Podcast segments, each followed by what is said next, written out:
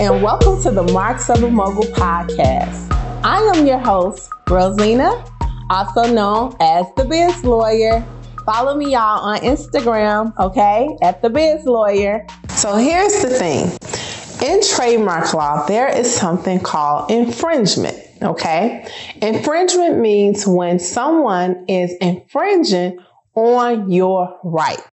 Now, how can they do that? They can adopt these three different characteristics and then become these offenders that are infringing on your rights. Okay.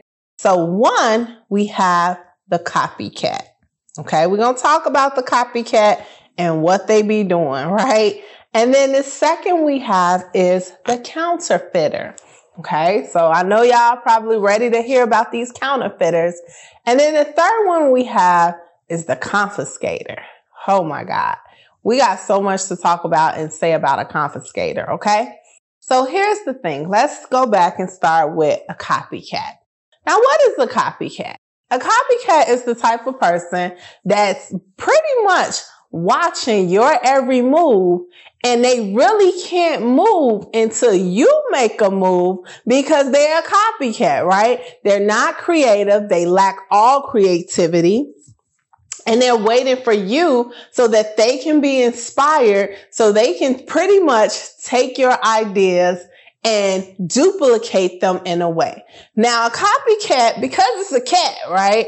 They're a little sneaky about how they do things. So they might tweak some things here, tweak some things there. But because they stay watching you and they focused on you, it's evident that they are really telling your brand story and not their own, right? And you all are probably like, well, okay, girlfriend, what is a brand story? Now, a brand story is what you should be putting together in order to deliver your marketing messages, right? So you might have your name, your logo, your slogan, but you also may have your brand colors. It's just the way that you are putting together your brand to attract your target market. And so your copycat may be the person that's going to adopt like certain wording that you constantly use in your business. They may be the person that's adopting the same colors as you or shoot, maybe they didn't adopt your wording, but then they flipped the color to something different, right? So the copycat, they try to be sneaky about it. They're not just blatantly copying you, right? They want to change some things, flip some things over, but you and your true tribe recognize them and they see them for who they are because they truly trying to do you. And when they really need to be only truly doing themselves, because when they wake up every morning, one thing they can't change is that they got to wake up being themselves. They can't be anybody else. So people see it. They spot it, right? It, it becomes a little bit complicated to prove it, but the elements are steady showing up and speaking to you because these are everything that they're adopting in their brand comes from your brand. That's a copycat, right? Now, the second type of C for a trademark infringement is a counterfeiter. Now, the counterfeiter, huh, they ain't got no shame in their game, baby, right?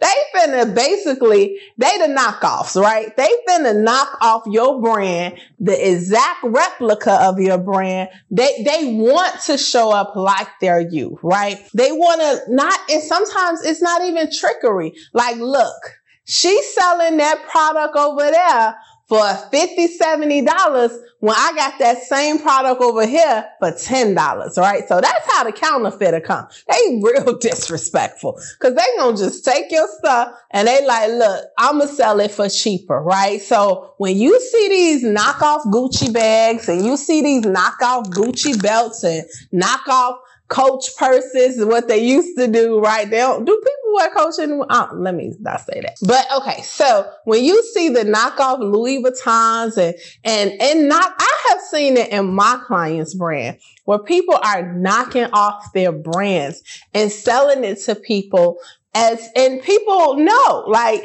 because we know right like we know because one thing that tells us we're dealing with a counterfeit is what the price, right? So you know, if you trying to buy this bag for $5,000, that usually typically costs 5000 and they only selling it for $75 or $50, you know that's a counterfeit, right?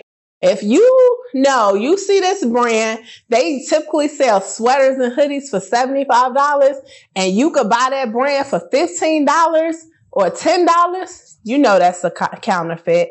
So we know, right? And some people still want to engage with them. That's why it's so important that we secure our brand so that we can stop these counterfeits because they are truly copying the brand. They, they, they're creating these replicas, right? The knockoffs, like we call it. And the third C is the confiscator. Now, the confiscator they just so dirty. So dirty, so dirty. And I like, yeah, I might be like, you're from Louisiana, but when you say dirty, you got to put that New Orleans twang on it because they just dirty. Okay. So what they would do is actually just take your brand. They gonna try to take your stuff. Let me tell y'all, I've been a trademark lawyer, been practicing law. It'll be eight years in May 2021.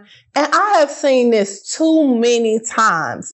People get mad at you. This, and, and typically the confiscator is always somebody you knew, right? It's somebody you know. It's typically somebody you know and you didn't fell out with. And so now in order to get back at you, they want to go and take your brand.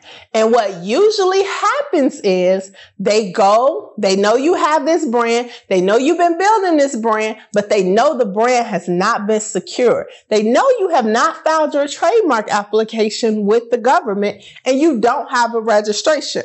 So what did this confiscator do? They go and they file your trademark application. And they so blatant about it, they might even throw it in your face. I have seen this happen before on social media a few times, and the person will be like, now I own you.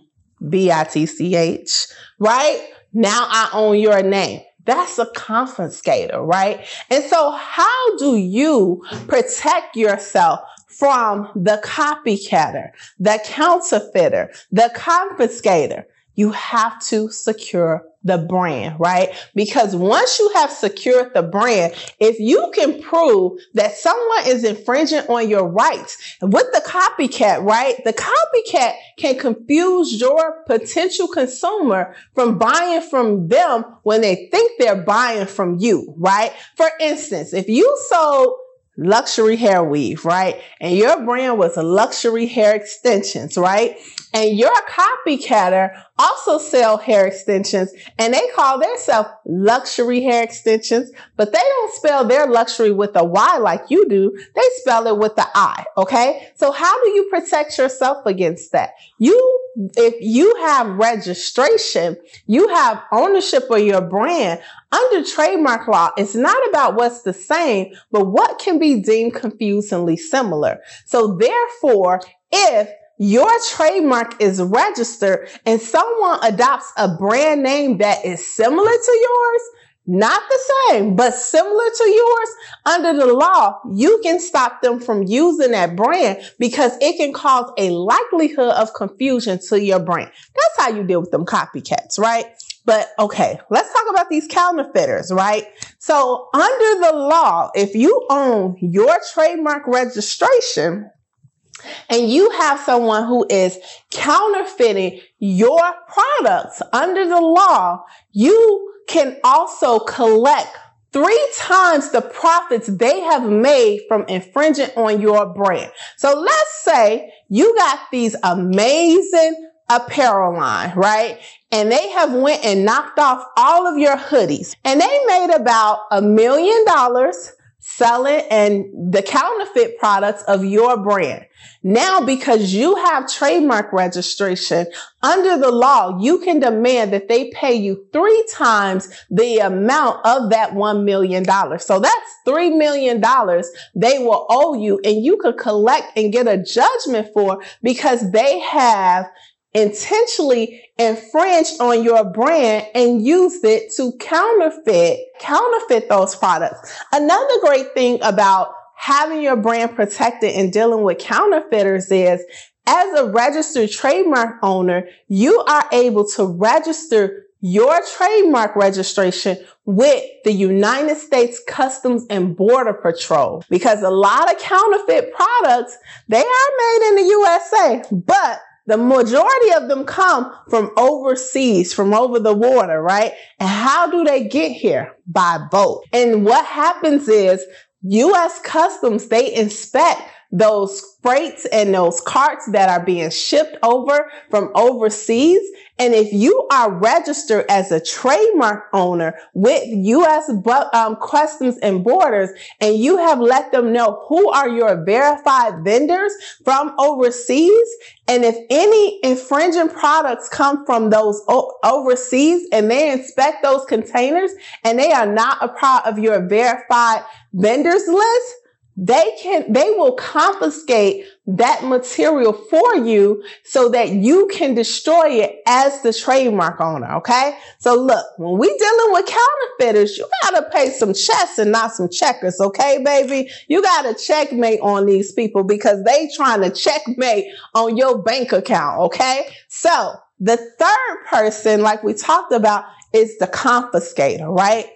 But let's be clear. The confiscator can't even exist if you own your brand from the beginning, from the get go, right? Cause can't nobody take nothing from you that you already own yourself. So therefore you need to be proactive about securing your brand and not reactive about trying to get your brand back. Okay. So therefore, in order to deal with these confiscators, you ain't even got to because they got to put some respect on your name because you already got the trademark register, right? So how you going to take something from me that's already mine? Bam, on their head, right? So that's how you deal with these three C's under trademark infringement. Welcome back to Trademark Tea. Man, do I got some tea for y'all. This tea is that Gucci was sending Forever 21 cease and desist notices about using and selling clothing with their branded trademark with the stripes that bear their red and green stripes, their green and black stripes. Y'all know the Gucci stripes. And so Forever 21 actually got tired of getting Gucci cease and desist letters. So they actually filed a lawsuit against Gucci saying that it was unfair competition. And so they went back and forth about these stripes and things of that nature. And what ended up happening was parties ended up settling. We would never probably know what they agreed to do. Possibly, hopefully, Forever 21 possibly just said, you know what? Okay. People probably are identifying these as Gucci stripes. So we'll probably just stop selling them. That's possibly allegedly what happened. I'm thinking because I'm thinking Gucci, they do have what we call inherent distinctiveness with those stripes, meaning when we see those stripes, we automatically think of the Gucci brand, right? So it would have been a hard argument for Forever 21 to make. But Forever 21, they did come out swinging in this situation. And so I guess both parties thought, look, it's no need to litigate these matters as long as we both can get what we want. And sometimes that's what happens um, in legal issues. You just really want people to come to an amicable agreement so that the behavior stops, the behavior ceases, right? And I'm not saying that's what happened in the settlement. Hey, I don't know. I wasn't privy to it, but most cases, in order for parties to settle, they are actually getting something they want in the end. And I can't imagine Gucci settling um, with Forever 21 where they're still allowed to sell um, their trademark inherent stripes that we know to be related to the Gucci brand. Hopefully, they are able to work this out. They have been able to work it out amicably and nothing will arise where they have to come and meet each other back in the court of law, right? But that is one example of counterfeiting that we talked about earlier, right? Whereas you are utilizing a brand that is very popular, very well known, and you're copying it or making replications to it, right? And so I would believe Gucci would have had a great argument for counterfeiting. But again, they did not see it through to the end, so we will never know. But they did end up fighting in court, the both of them two, for a period of time before they agreed to settle. So Forever 21 versus Gucci is no more because they uh, did agree to settle. Forever 21 have had some other problems with some other high fashion industries too.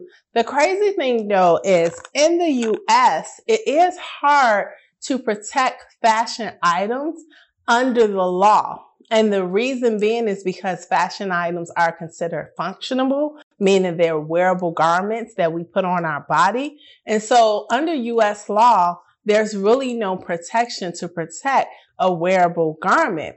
Unlike the UK and unlike in Europe, under their law, you can protect fashion related items and wearable garments, right? So basically how Gucci tried to insert this action against them is through their stripes that, like I said, is inherently distinctive to their brand and we recognize them.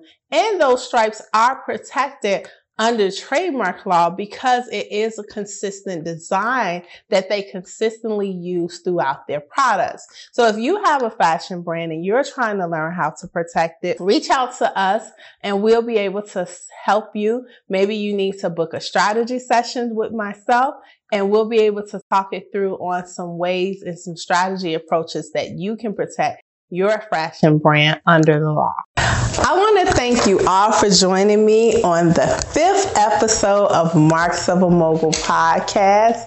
I am so happy and I hope you all learned a lot about the three different type of trademark infringers, whether it is your copycat, your counterfeiter, or your confiscator, right? But none of you are scared. They you're not moved by any of them because you have already secured your brand so that you can secure your legacy. Tune in to our next episode next Monday so you can learn more lessons on how to secure the brand. So, like I said, we can secure these legacies. If you have any more questions or you would like to continue this conversation, head over to my Instagram at the Biz Lawyer and do not forget to like, share, leave a review, or subscribe to this podcast. Make sure you share with your friends. Bye, y'all.